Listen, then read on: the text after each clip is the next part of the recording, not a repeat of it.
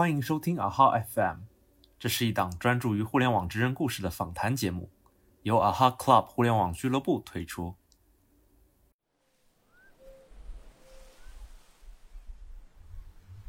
我说，你们一定要切记，别人在做选择的时候，你们要跟随，因为在他们看来，可能我选择了一个很轻松的一个决定，因为我比他们多了一年。但是我跟他们讲说，如果这一年你没有明确的规划，那你这一年过得会非常的累，而且这一年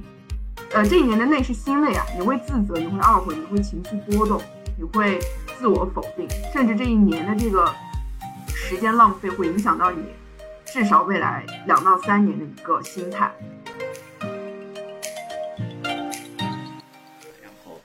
我回顾我自己当时决定就是离开那家公司，然后选择延毕转方向，我给我自己写的话，然后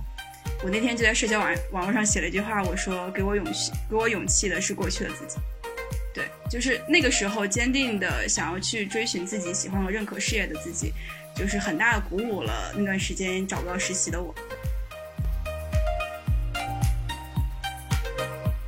第二点就是，当你在开始延毕的时候，一定要有规划，就可以不非常的细化或者是非常的量化，但是一定有一个大体的规划，就是对这一年大概有一个把握，就是这一年要做什么，这样子你也不至于说从一个大的轨道就是这个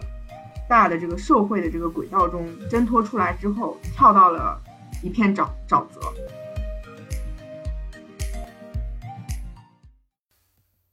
大家好，我是 Mark， 欢迎来到我们第二期的活动。这次我们聊一个在国内很少被提及的话题，叫延迟毕业啊。当然这边讲的延毕是说主动的延长1年去进行自我的探索，不是因为挂科这些原因被迫的延毕。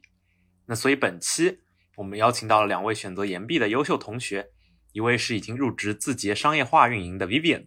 一位是滴滴产品实习中的 Luya。2位在延毕中呢，都是跳出了自己原本熟悉的轨道，通过探索自我走向了更喜欢的事业。相信他们的经历会让大家有所收获。那2位能简单介绍一下自己吗？大家好，我是洛雅，然后我目前是在滴滴做产品的实习。我之前经历其实主要是在咨询和投资的方面，对，然后最后综合自己的兴趣还有一些职业发展考量，然后选择互联网方向。今天也很开心能够在这边跟大家分享一些我的故事，也蛮想听 Vivian 的一些对，听他的故事这样。Hello， 大家好，我是 Vivian。我的话就是刚入职字节的一个就是运营新人吧，然后比较喜欢电影啊、哲学这些，也是我 GAP 主要在做的事情。对，大概就这样。然后期待等一下聊得开心。好的，谢谢2位。那我们首先聊一聊延毕这个决定哈，就想请问一下2位有没有一个特别的契机，可能是一件事或者是几件事的这个反思，让你们觉得我应该做出这样一个选择。要不从Luya先开始。这样做的原因其实就是我自己可能到3、4月份的时候才确定说我要转方向。我之前是在一家 VC， 然后那边基本上相当于我一直做下去是肯定可以拿到 return offer 的，但是就我自己可能在职业上发生了一些比较大的思考吧，也跟那段时间的经历会有关系，我还是觉得可能选择互联网会是比较适合我自己的一个方向。然后做出这个决定的原因大概就是投资它是这样，它是用批判性的思维去认识这个世界，进而发现企业的价值。然后互联网这边做产品的话，其实是用建构性的思维去改造这个世界，进而去创造价值。这两个东西其实还不一样。我自己在职业的初期，我更希望去做一些改造这个世界的东西，就是从我自己内心出发的话是这样子。而且是结合我自己之前做社团，包括一些小的创业经历，我会觉得我更喜欢做这件事情。然后还有就是其实在投资的实习中，我会发现这份职业是一个说 no 的概率比说 yes 的概率大很多的一个职业。我做了将近大半年的实习，看了50多个项目，然后做了3、4次尽调，但最后一个项目都没有投。而且我做的研究大部分都是一直在说 no。 我那个时候心里是有点慌的，因为基于我当时公司合伙人的经验，他从业2-3年才投出第一个项目，结果他第一个项目投得非常非常好，替他当时在公司赚了$11。但是我就在想，这个过程是不是我能够在现在这个年龄就能够去接受的？我觉得可能我对自己没有那个信心，对，所以还是想去做一些能够说 yes 的事情，然后等积累一些对自己的信心，对这个世界的信心，然后也许有机会再回去做投资，我觉得会是一个更好的选择吧。嗯，突然想在面试啊。好的啊，那Luya其实给我们讲了他从 VC 转向互联网，尤其是产品经理的这样一个心路历程啊，也顺便带我们了解了一下 VC 这个行业啊。那 Vivian 这边是什么情况呢？我觉得Luya这个一下就上升到了一个非常高的层面，那我就来说说普罗大众选择这个 GAP 的这个就是想法吧。我的话，首先说一下，我 GAP 的话是我大3升大4的那一年，就是我相当于是又读了个大5，然后大4那一年是属于我空档期，然后在自己看书，然后自己思考的这一年。然后我印象特别深刻是，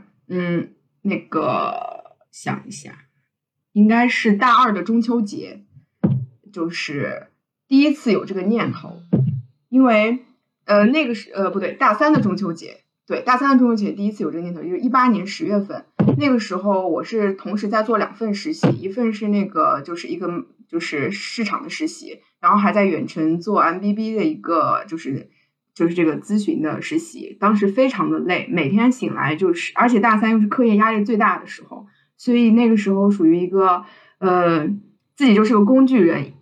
一睁眼就要开始启动，开始工作。然后在中秋节那个晚上，就是班里有这个晚会，但是我实在是没有精力去，因为真的就是没有一点力气。然后当时就给家人打电话，聊了2个多小时。在聊的过程中，我就跟家里人讲，我说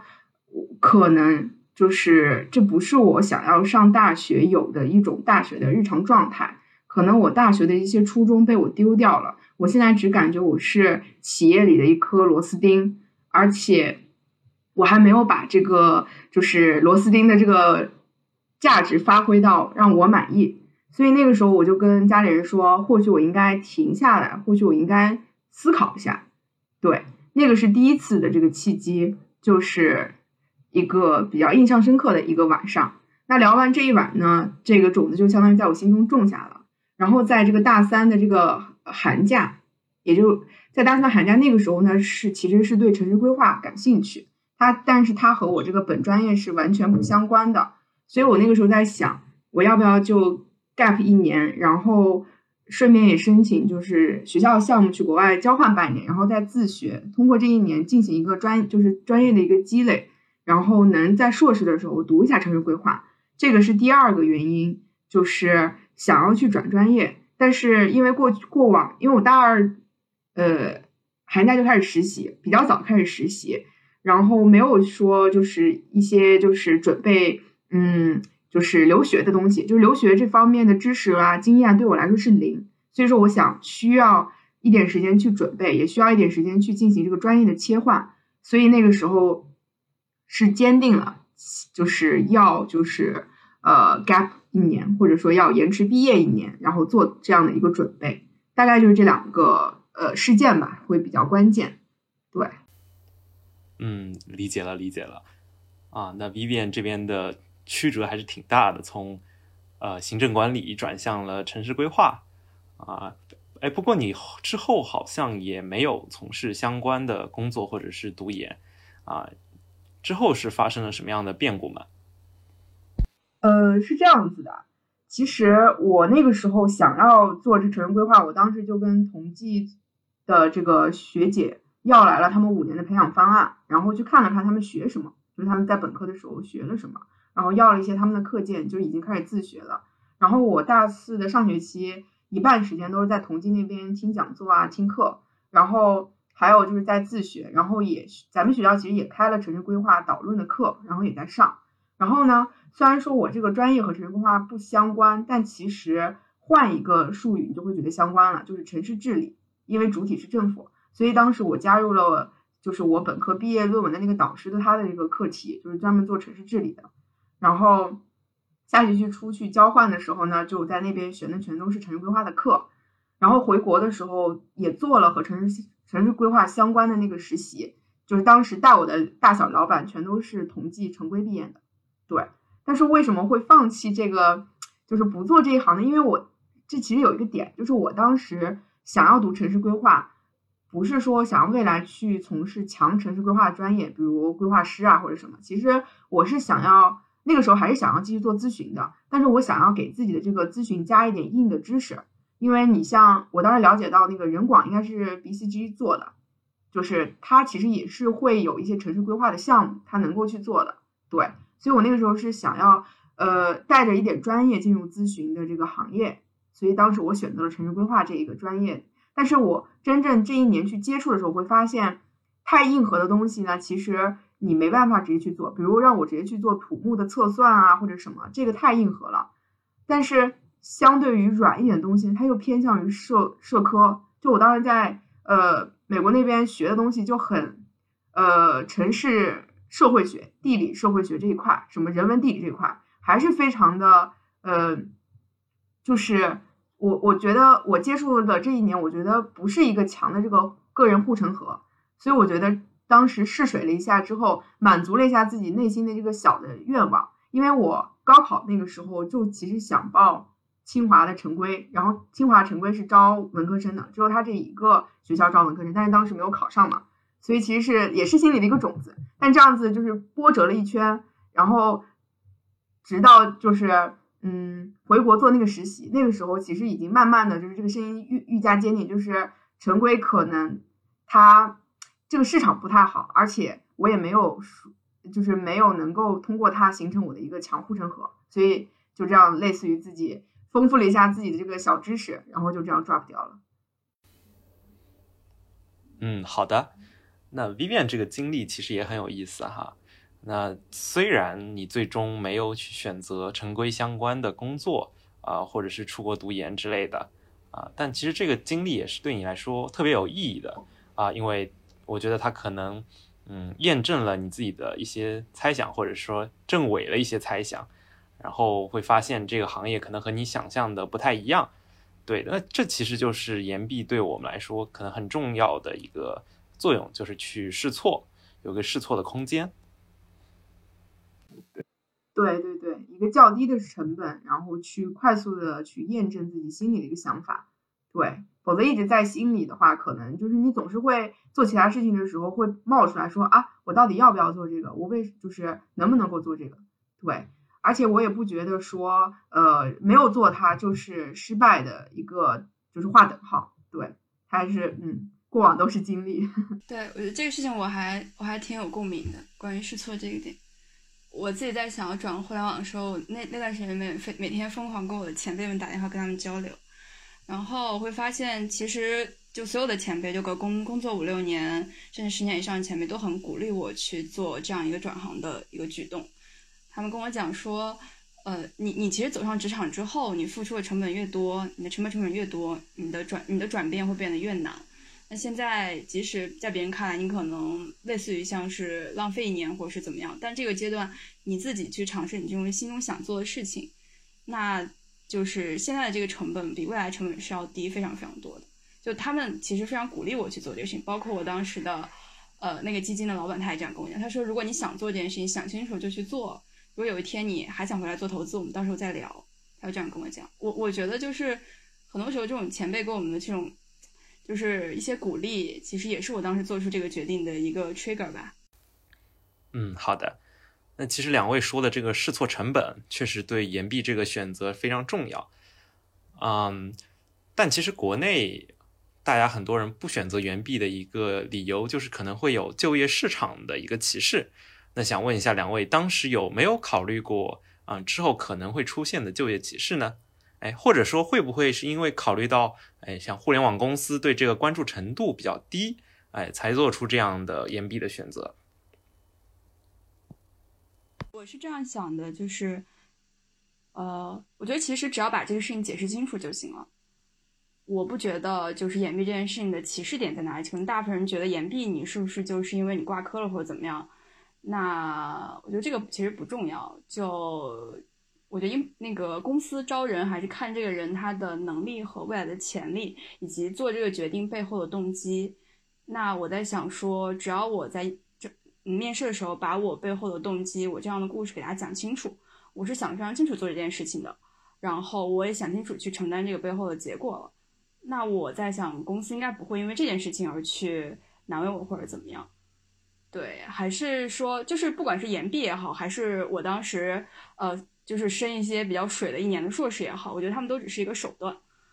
对于我到达未来的终点来讲，就是这个事情并不会有多大影响。我自己想准其实就是通过这年的延毕，然后找来一份互联网的工作。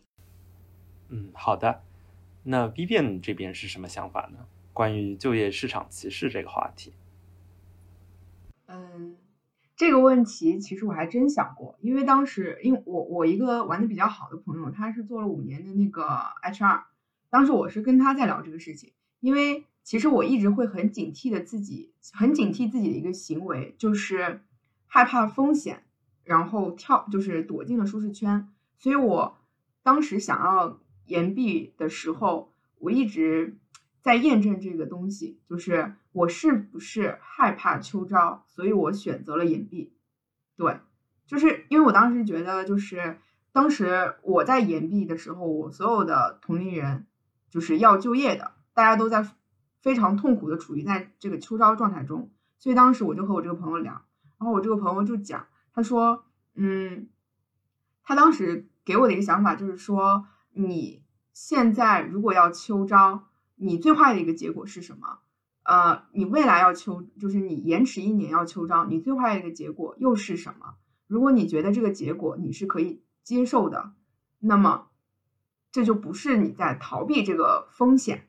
而且他就是当时就是我觉得我也有点所谓的盲信权威吧，因为他毕竟在这个 HR 这边就是摸爬滚打5年，他说他对我的判断就是我不是没有这个市场竞争力，所以他觉得最坏的结果就是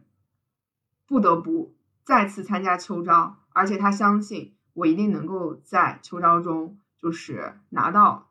至少拿到一个还不错的工作，所以算是属于给我心里保了一个底。那保完这个底之后，就是一个基本的安全感给到我，那我就进一步进行思考，就是如果公司刁难我，就是或者说就业市场歧视这个延毕生，我要怎么去做。但事实上我在秋招的过程中，我发现第一就是没有人去主动问起这个事情，反而我会把它当成一个我的这个比较 special 的一个经历来讲，那么这个点我觉得是一个基本事实吧。对，讲的可能有点乱，然后的话但是我确实可以这样讲，就是真实的情况确实是我自己当时没有办法给到自己一个准确的答案，就是我完全不害怕，或者是我可以完全的坚定我的这个延毕不会影响到我的一个个人人才的这个市场评价。当时这个答案我没办法自己给出，所以我是找了外援的。那么刚刚我也讲了，就是客观事实是在这个就业市场中没有人，或者说你刚刚说的互联网可能会不在意这一点，确实。那么在这个情况下，我当时是主动聊的，我就是说其实我延毕了1年，我延毕这1年我在做什么，我和其他的竞争者比我的优势是什么，是我带着1年满满的思考回来了，我选择投你这份工作，投你这个公司，不是因为我轮到我了，我要秋招了啊，我不得不做出这个选择，而是说我因为经历了1整年的思考，我知道自己要做什么，我带着一个明确的思考，而不是一个惯性的行为选择了什么。我觉得这个反而是在逻辑上把你这个东西讲通了。那具体内容上面的话，我就是Luya说的刚刚说的那个，就是讲出一个能说服对方、能吸引对方的一个故事。好的。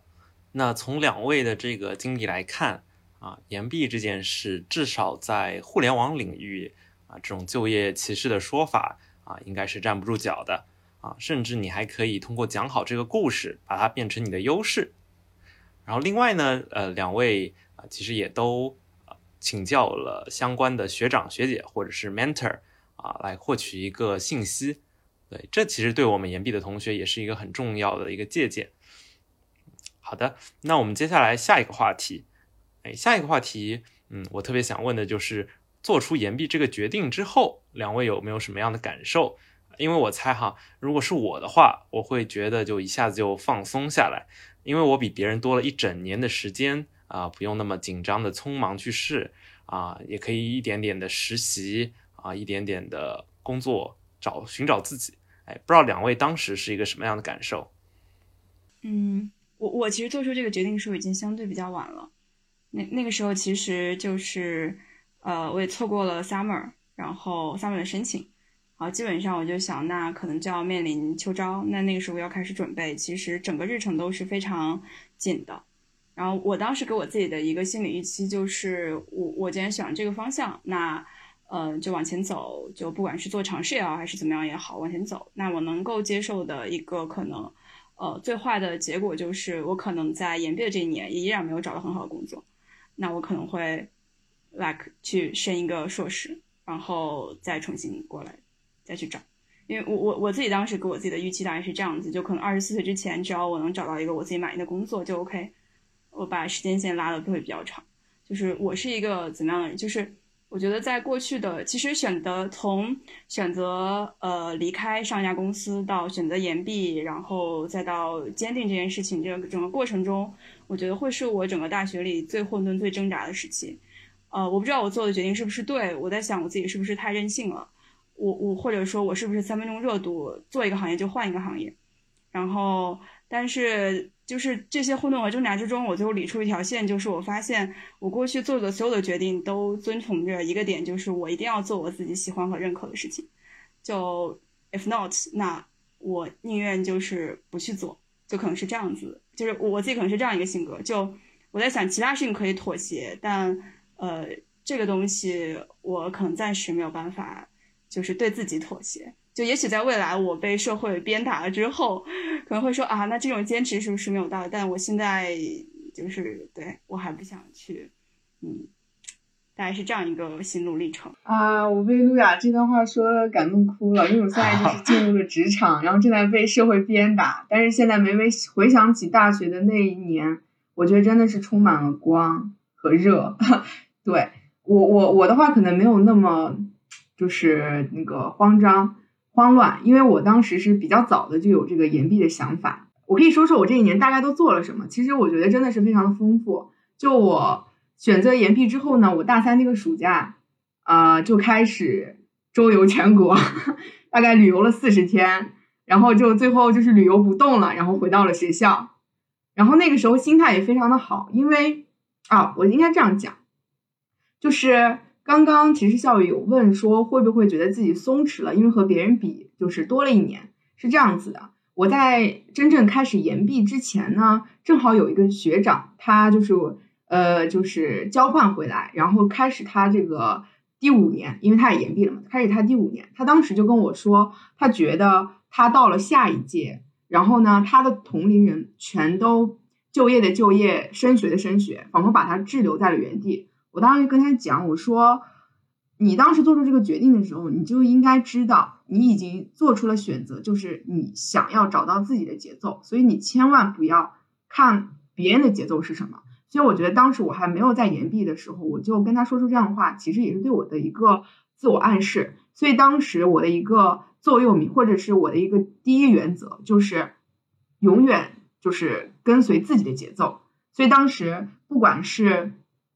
大家在秋招啊，还是大家在晒那个 offer， 其实都没有影响到我。对，这是一个我的一个基本感受。那另一个感受是什么呢？就是也算是属于我在就是选择听从自己内心的时候会使用的一个原则，就是我需要时刻记得当时我做这个决定的时候我在想什么。可能说比如过了半年我开始反悔了，或者是说我开始就是焦虑了，那这个时候呢我是不会让自己沉浸在我这个焦虑的这个情绪中，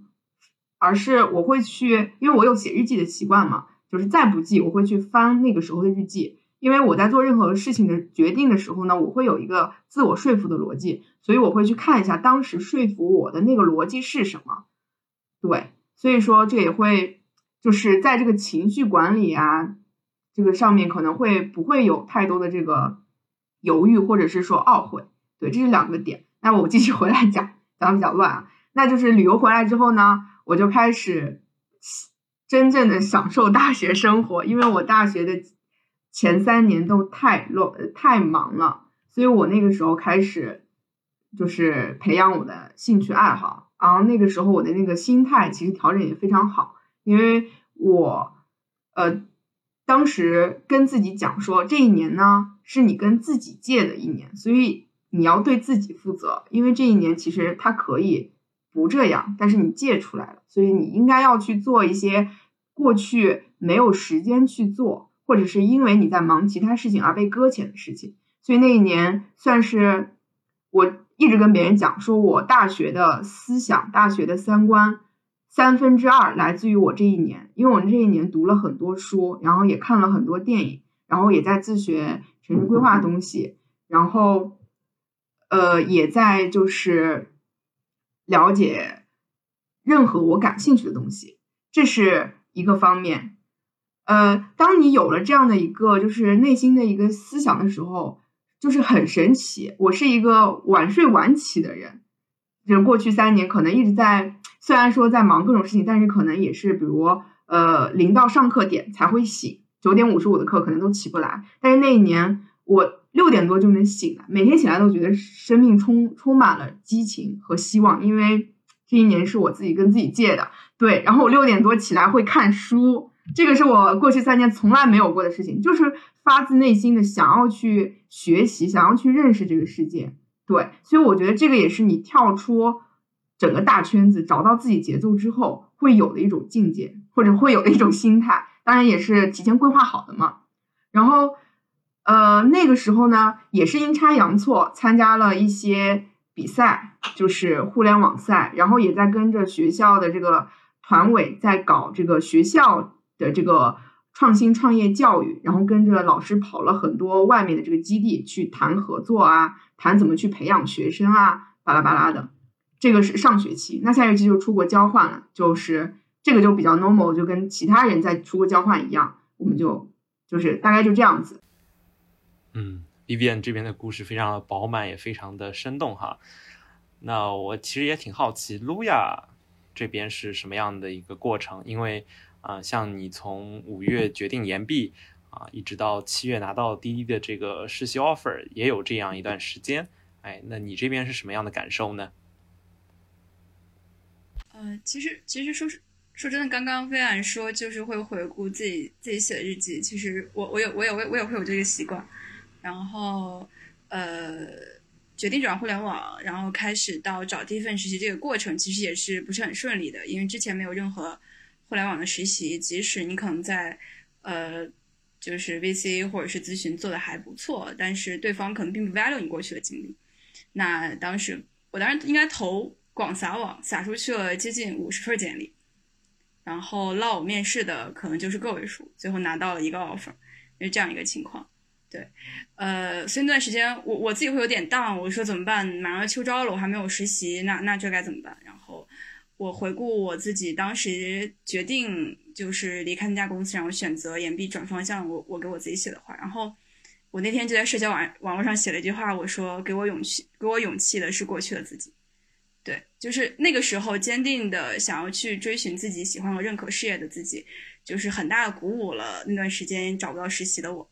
对，所以我自己后来就是也很幸运吧，就是通过前辈的推荐，然后拿到了滴滴的这份实习，然后现在做的也很开心，包括我自己现在深入到产品，然后自己可能去承接一些从0到1的需求，我会觉得我的这个决定是完全正确的。现阶段的我就是非常非常适合，也很喜欢做产品这样一个工作的氛围和状态。那个啥，我插个话，我补充一下，就是我突然想到，就是我这延毕如果是从8月到8月的话，其实我最后的一个时期也是经历了像Luya一样自我怀疑的，因为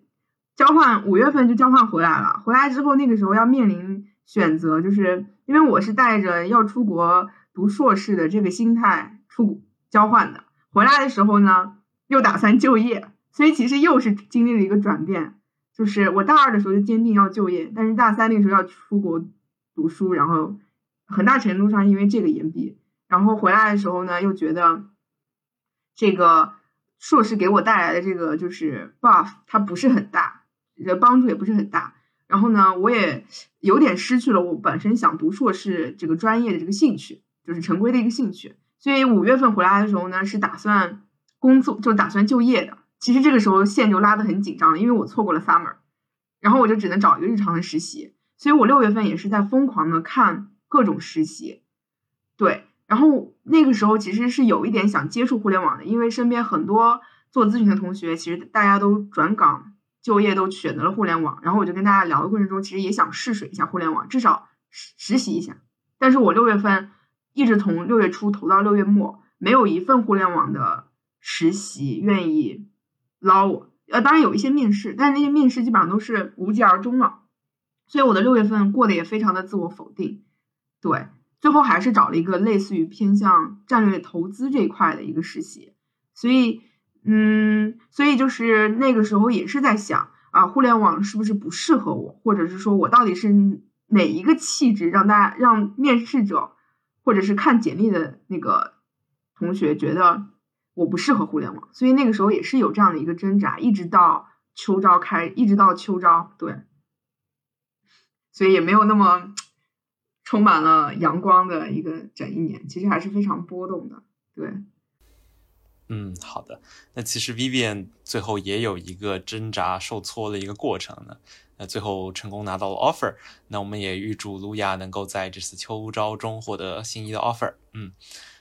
然后就之前的Vivian姐也说到一个孤独，就说当你延毕的时候，你曾经的好朋友可能都有了自己的道路啊，你看朋友圈他们都在讲自己的生活了，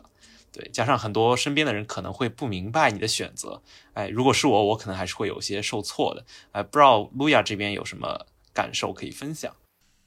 其实会有啊，就是但我自己先给我自己有一个心理预期嘛，刚刚也有提到说。就是我愿意为我自己做的这个选择负责任，可能我会晚，就是现在做延毕，我是晚1年工作。那如果现在这个情况不好的话，我可能会晚2年甚至3年工作。我自己是完全可以接受这个结果的，但也许从未来来看，我这选择也许并不明智，但是就是做完选择就要为选择负责，因为不是所有事情都会一帆风顺的按照预期假设的情况发生，所以要做最好的打算。然后。还有就是其实刚刚提到嘛，就是我自己在可能找实习那段时间就会比较大，而且这段时间也一样，就是我去投一些公司的时候，我发现我身边 peers 可能都有1到2段互联网的经历，而我自己可能刚刚做了不到1个月，就是这个时候也会有一些犹疑吧，就是对吧，就是这个自信也不是那么够，对，大家会有这样的情况。我给我自己的解法其实就是把心理预期拉低，然后把努力做到最大。那 Vivian 可以给一下 Luya 相关的经验吗？因为你们这段的经历其实都差不多。我其实做选择的时候还有一个，就是我觉得我可能是一个比较形而上的人，就是我的生活很多事情可能都受我这个形而上的影响。就是我一直奉行一句话，就是你的选择其实它没有成功与否，就是重要的是看你怎么去经营你选择了这个事情之后的这个状态，对，因为毕竟是一场长跑嘛，所以说眼下的一个时局可能也并不能帮你定性，这个其实就大概类似于成王败寇的一个个人的一个阐释。然后我其实是觉得互联网它非常的开放，而且可能他秋招过程中，因为我在秋招过程中我的这个大盘基本上全都是投的互联网，然后我发现我的一个基本情况就是所有的互联网都跟我发起了这个群面，就是至少群面这一关是都走了，所以说其实他并不是很在意你有没有互联网经验，所以这一块你刚刚那个考虑也不用太担心。然后我觉得你可能未来可能在秋招过程中可能也会遇见再次的一个否定，就是因为我当时也是遇见了，就是会不会说我不适合互联网或者是什么，但我的一个朋友反正就跟我讲，他说其实人每当遇到困难的时候，可能都会去各种怀疑各种质疑，然后最后把这个帽子都扣在自己身上。因为我当时就陷入一种自我怀疑自我否定，就觉得自己能力不够强，如果够强的话可能也不会遇见这么多困难要去解决。因为我特别期待一个状态，就是说我非常的能力强，然后导致于我不需要竞争，我就可以优胜。但是当时他又讲说，其实每个人的争取都是一个过程，这个时候其实你都需要去经历这样的一个非常痛苦的过程，然后最后去至少战胜自己。所以也不会存在说你一站出来所有人说啊就你了，这个 offer 就给你了，不会存在这种我梦想的这种环境。对，但是对，所以说因为我也是一个非常害怕群面的人，然后我当时在面试的时候也会想要临阵脱逃，其实这些非常懦弱的想法什么都在我的脑中盘旋。但当时就是确实也是有他这句话的一个鼓励吧，然后也是这样就是坚挺过来，然后就会发现再回头去看会发现其实自己做的也不错，而且自己既然有第一次给自己做决定的勇气，那就有第二次。所以其实也算是一个过去经验对未来的一个验证，就是未来但凡遇见什么样的问题要做决定的时候，你至少对自己有这样的一个自信，就是过去我对自己负责过，我没有就是随波逐流过，那我就有这个能力让自己对自己负责。所以这个其实也是一种无形的一个肯定。对，我觉得大概是真的是这样子，就是做完选择之后，这个选择到底好不好，还是要看做完选择之后自己的努力。对。那其实像我之前看到了很多例子，就是因为懦弱或者是逃避一些事情，然后才选择了延毕啊。但两位这个经历其实是非常勇敢的一个经历，就跳脱自己原本的轨道，然后坚定的往自己的一个设定的一个方向去走。对，然后虽然也经历过一些比较 down 的一些时间，但是最后也成功的坚定了自己的方向。但我有一个自己的想法啊，不好意思，我插嘴了。就是我一直觉得选择它是一个中性的，因为我至今也无法去100%的告诉你，我选择延毕不是因为我的懦弱，不是因为我恐惧秋招，我没办法告诉你。然后我也没办法告诉你，因为我之前开玩笑跟朋友讲。我真的不知道我留学交换回来之后想要就业是不是因为 GRE 太难考了，这些都没办法给出的。对，所以说选择它，不管你选择的时候抱有什么样的这个心态或者是目的，你一旦做完这个选择，你至少让选择后的一些事情就是最大化，价值最大化。那这样子即便你有懦弱的成分在里面，成王败寇的这个心态，你也让就是你的这个选择它是一个正向的积极的。对，因为人生只会有一条路径嘛，它不会存在多就平行宇宙。对，所以这个观点我是有这样的一个想法的，就是还是要为自己的选择负起责任，就是努力去经营自己的选择。对，即便你懦弱也没有关系。对，因为我确实有可能是因为这样一太难考了所以想要就业。Hello， 大家好，你知道吗 ？AHAClub 现已推出微信小程序，你可以在小程序上找到像 Vivian 这样的互联网咨询等行业前辈，向他们1对1预约咨询。在小程序搜索栏中搜索 AHAClub 即可找到哦。Vivian 这个因为 GRE 真的是非常非常的真实哈。那除了以上讲的，你们觉得延毕是不是还存在着一些？其他的风险呢？或者说是哪类人他不适合去做延毕这样的一个决定？我个人会觉得就是延毕这个选择，或者说叫 GAP 这个选择，没有说绝对的适合或哪类人或不适合哪类人，而是要看你选择 GAP 和延毕的背后的原因是什么。对，就可能如果你选择 GAP 或延毕，像微软他是要探索自我，我是希望要转行，那这是一个不得不的选择。就是一定要做的，就是没有这个过程，会觉得生命就是接下来的路没有办法走，那他可能就是一定要去做的。然后还有就是一些同学可能就是他一路都很顺，然后他就没有去 gap， 然后他也拿到了很好的 offer， 或者是走得很顺，这也是可能的。就我理解，可能这是一个不同的选择，就是背后是个人不同的人生经历所决定的吧，然后也是一个对未来的期待不一样所决定的。我这边那个想法的话，其实我觉得从一个这个就是这个功能主义的这个思路出发，其实是有这样的，就是你可能是需要有一个就一旦你有一个目的在里面的话，那我觉得至少这个行为对你来说是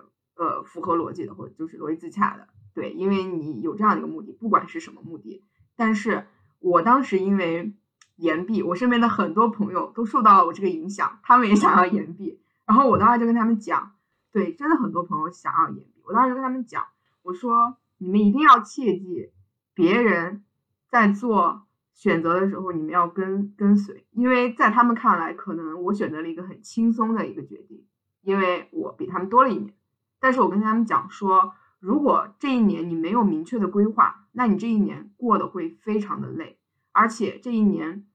的累是心累啊，你会自责，你会懊悔，你会情绪波动，你会自我否定，甚至这一年的这个时间浪费会影响到你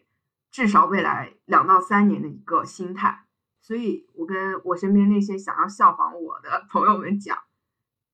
如果你没有一个明确的规划，就比如这一年你一定要完成什么样的这个目标，或者说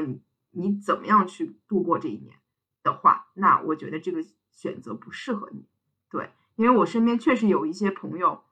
他是这种做了决定容易后悔的朋友，那你会发现就是这些容易后悔的人呢，他其实是做决定之前，第一没有想清楚为什么要做这个决定，第二没有想清楚做完这个决定之后如何去履行这个决定带来的这个内容啊，或者说去应对这个决定带来的一个变化。对，是的，就延毕并不是人生的万能解药，它还不是大学生所遇到所有问题的万能解药，还是要想清楚。对，而且它不轻松。就像我为什么会出现，说这一年是向我自己进来的，因为你一旦选择延毕，其实你跳出了集体的一个轨道。虽然说就是刚刚我有跟路亚就讲到说我们有自己的节奏，但是为什么说社会给我们拟定了一个轨道，因为这个轨道它可能是更高效更轻松的，对于一个集体来说，或者说对于一个社会化自己来说，就是你可以不动脑子的去做，因为这个东西它被就是尝试之后它是最高效的。但你跳出了这个就是轨道，虽然说你可能说是追求自我，但是你一旦跳出这个轨道，你就要去承受类似于就是社会失范带来的一个后果。对，所以这个我觉得一定要去更正的一个想法就是多一年不代表轻松。对，好的。那其实刚刚漏了一个问题，就是两位在延毕的过程中会不会遇到一些阻碍呢？比如说学校方面的或者是家庭方面的这样。我这边的话，其实你应该先说家庭那边，因为其实对中国传统的家庭来说，他会觉得延毕就比如从小什么样的学生会以就是他会觉得是留级，他其实画等号画的是留级，他就觉得啊这个是不是学习不好才会留级，是不是不够用功，或者是考试不及格，或者是脑子不够聪明才会留级。所以这个我觉得是就是中国就是学生在和在就是征询家庭意见的时候会遇到的第一个门槛，或者会遇到的第一个阻碍。我这边的话就是我爸妈一直形容我是自由的小鸟，就是他们从来不干涉我的决定，所以当然我就直接是以这种类似于通知的方式跟他讲，我说我要延毕，他们就说好对，就是对，然后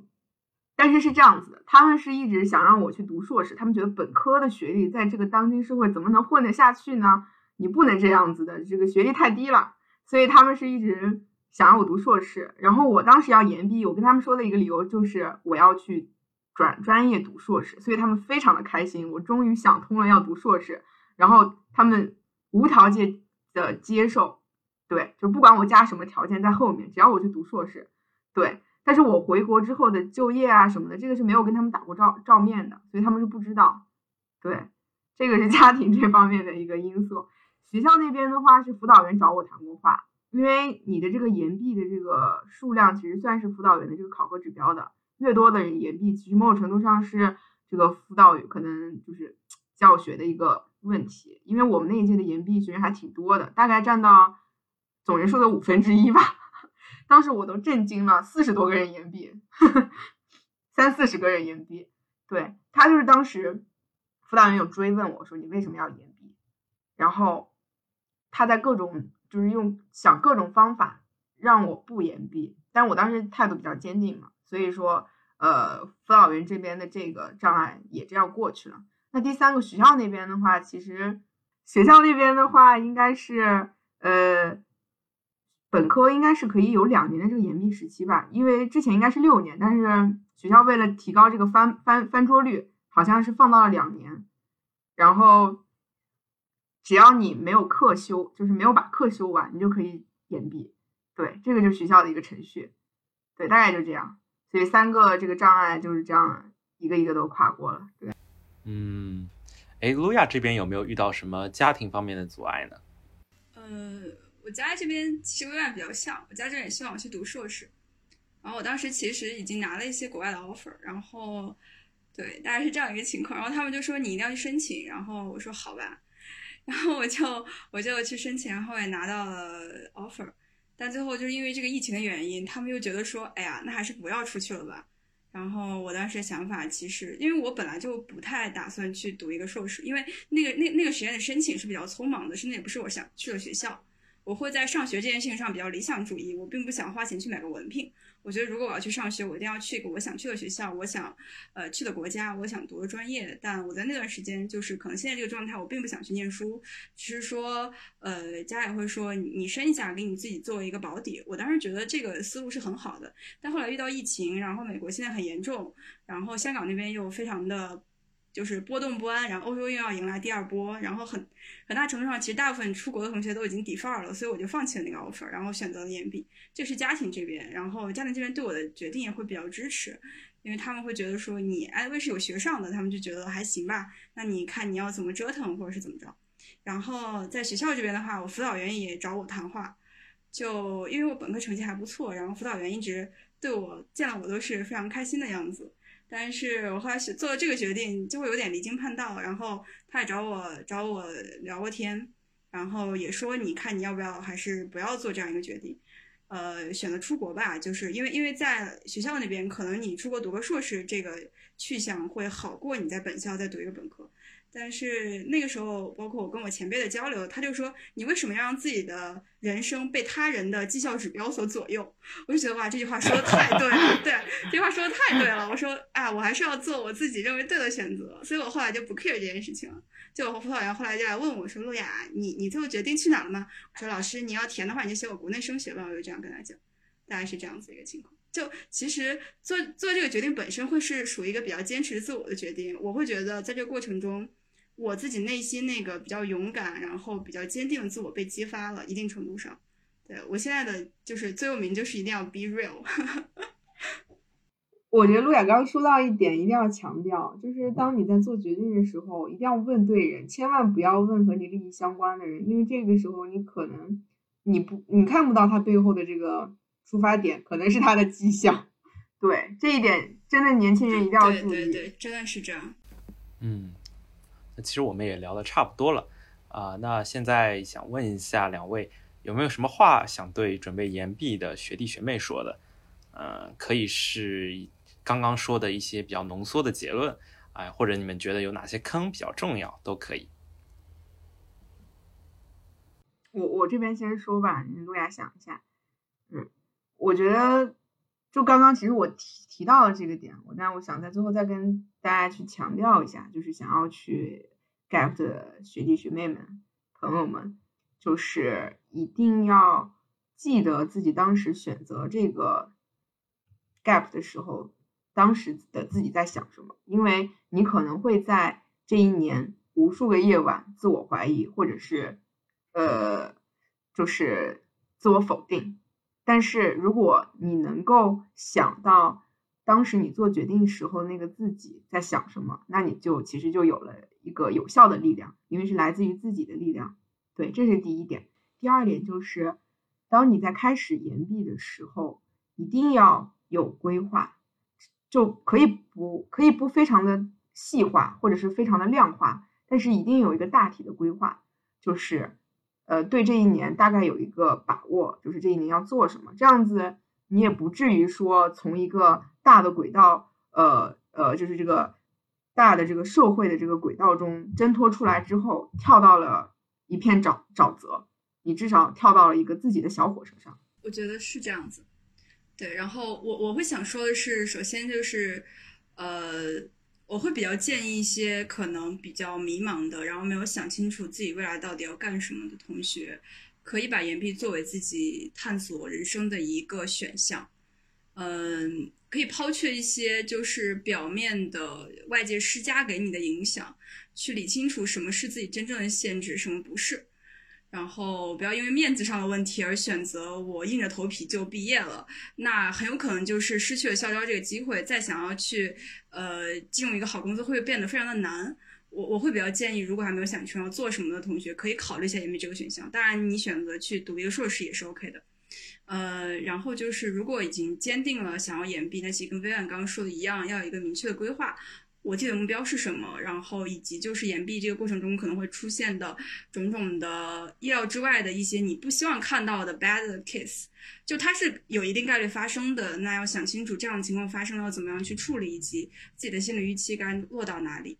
对，我大概就是这两个吧。那我这样补一句话吧，就是我给 GAP 就是定一个性吧，就是我觉得其实你GAP 的话是一个培养自己自信，因为你在对自己的非常个性化的选择负责，所以它是一个培养自信的一个过程，它也是一个需要你反复和自己对话的一个过程。Vivian 说的很有道理。那我最后补充一个小问题。因为我看两位的公众号就在延毕的时候也更新了很多推送，就我其实特别想问两位，就在延毕的这个过程中，如何通过一些课余的活动，或者说一些自己的兴趣，来保持自己生活或者工作的一个节奏？我想一下，我其实觉得我这个问题可能会和Luya回答不太一样，因为我当时是虽然是带一个大的目标进入这一年的，但是它不是一个强时间要求的快节奏的目标，所以说我当时就周游完全国之后呢，我就9月份的时候呢就非常的 enjoy life， 就每天大概会画画，连续画了大概2周，这个非常有心态的去素描，描完之后还要用上彩，然后那个时候大段时间在看电影，而且那个时候花了2个月的时间在看全游，从第1季追完了，就是这种你可以说就是非常胡闹的像在过暑假一样，但是那个时候就是心态稳的一批，就是我就是我这一年至少要完成一个指标，就是让自己快乐。因为我发现我在大学前3年其实过得并不快乐，而这个不快乐可能是自己给自己施的压，但是我要对自己好一点嘛。所以说这个是一个，就是你在，因为就是现代人其实这个节奏走得很快，所以有时候你的快乐你是有负罪感的，就是你会想我可以这么快乐吗？我这么快乐，别人又在就是焦虑的，又是陡峭的成长，那这样子是不是一种自我堕落？就这个点一定要去和自己处理清楚，就是你有没有权利，有没有资格享受快乐？那然后我那个时候也在看一些哲学的书，但是所以说这个时候就要想好，就是规划非常重要。就是我虽然那个时候都是有种类似于小孩过暑假的一个生活态度，但是我也生活的这个状态，但我也没有因此而害怕自己是自我堕落，因为我身边同学确实那个时候在秋招，我每天跟室友见面，室友都在跟我聊他最新的面试就是状况，但也没有去真的是稳的一批，就是该看电影看电影，该写东西就写东西。对，但是我回过头来会发现我那年定的大小目标都完成了，然后也过得很开心。对，所以这个可能就是我刚刚说的这个第一原则嘛，就是你要想清楚你为什么进入这一年，以及就是怎么规划。然后如果说你害怕失衡，或者说害怕被别人节奏带走，那就写日记啊，每天的日记可以写一写吧。然后出发前的那个行前日记可以写一写。那这个时候，然后还有一点就是说，当你产生任何情绪的时候，不要去把自己放在那个情绪中去感受那个情绪，比如啊，我好焦躁，我好焦虑，我好自我否定，去分析那个情绪背后的原因。我还记得我当时在交换的时候很焦虑，大概4月份，当然我不否定可能是 GRE 引起的，然后我就像那个列那个GRE 真的给我带来了阴影，就是列那个树状图，就是列出所有可能让我焦虑的原因，当然是比较抽象的，不会是具体的哪件事情让我焦虑，就是抽象的这个原因，然后去分析这些让我焦虑的原因它是否站不住脚，那就说明是我的一个个人臆想，就划掉它。那这样分析了一下午之后，我会发现这个焦虑就是一个自我幻想，自我施压。对，所以我觉得这一点可能也比较有效，就是刚刚你抛出的这个问题。我这边其实是我想要从上一家公司离开之后呢，到我从就是开始滴滴这段时期，我专辑是有将近3个月的有空档。我除了在找实习之外，那段时间我就开始看书，然后看美剧，然后看电影，大概是这样一个节奏。然后每周都会出去爬山，就是我让自己就是在有一个大目标的前提下，然后尽量去享受每一天的快乐吧。因为其实跟薇婉可能比较像，我自己大学，薇婉是大学3年，我是整整大学4年，我都处在一个非常非常忙的阶段，就是做实习也好，然后怎么样，就是玩社团，然后又去搞一些创业的东西，就每一天都很紧。然后那段时间我觉得像一个真空期，就可能那个阶段我觉得我自己像是漂浮在太空中一样，就是我也没有着落，但是我仿佛还有一点闲情逸致去看看远处的星星，但是这样一个阶段，就那个时期是那样。然后那个时候我也开始写公众号，我自己写，就是会写一个月，就是对这个世界的观察，就这个月这个世界又发生了什么，就特朗普又做了什么妖，然后可能疫情又发生什么样的变化，然后又有一些怎么样社会新闻值得关注。然后这个时候我就发现自己之前是不是有点活得太小了，很多时候没有看到就是这个世界其实很大，然后也会发生很多很多看上去非常混沌的一团 mess 的事情，但是背后也有一些让我感动或者是让我觉得不可理解的东西。我会把自己放到一个那样的角度去思考这些东西，就这个角度我会觉得是我选 GAP 之后带给我的一个比较大的一个财富，就是我开始能够静下来去观察这个世界。我觉得这些是在未来也会一直给我力量的东西。然后现阶段开始实习之后，其实整个时间表就会变得非常的有规律，可能早起先出去跑步，然后再去上班，然后晚上回来准备秋招这些。对，但是还是会有一些自己的坚持，就是没有看完的美剧和电影，以及要去更的公众号，都还是会去继续做。我会觉得自己会渐渐变成一个更有趣的人。对，这可能也是选择岩壁带给我自己的财富吧。如果我继续可能在上一家公司继续做那么 intense 的工作节奏，我可能还是没有办法从那个阶段抽身出来去做自己一直想做的事情。对，我觉得确实，因为开始工作就是之前本来想要回溯一下自己大学的时光，尤其是 GAP 这一年，但是当时也是因为沉浸在生活的这个细碎琐事之中，没有一个契机去反思自己这一年。对，所以我觉得也是一个很好的机会。好，那我们这期就差不多到这里。非常感谢两位丰富的这个故事，对我自己其实也很有帮助，也希望能对各位听众有一个很好的启发。谢谢大家。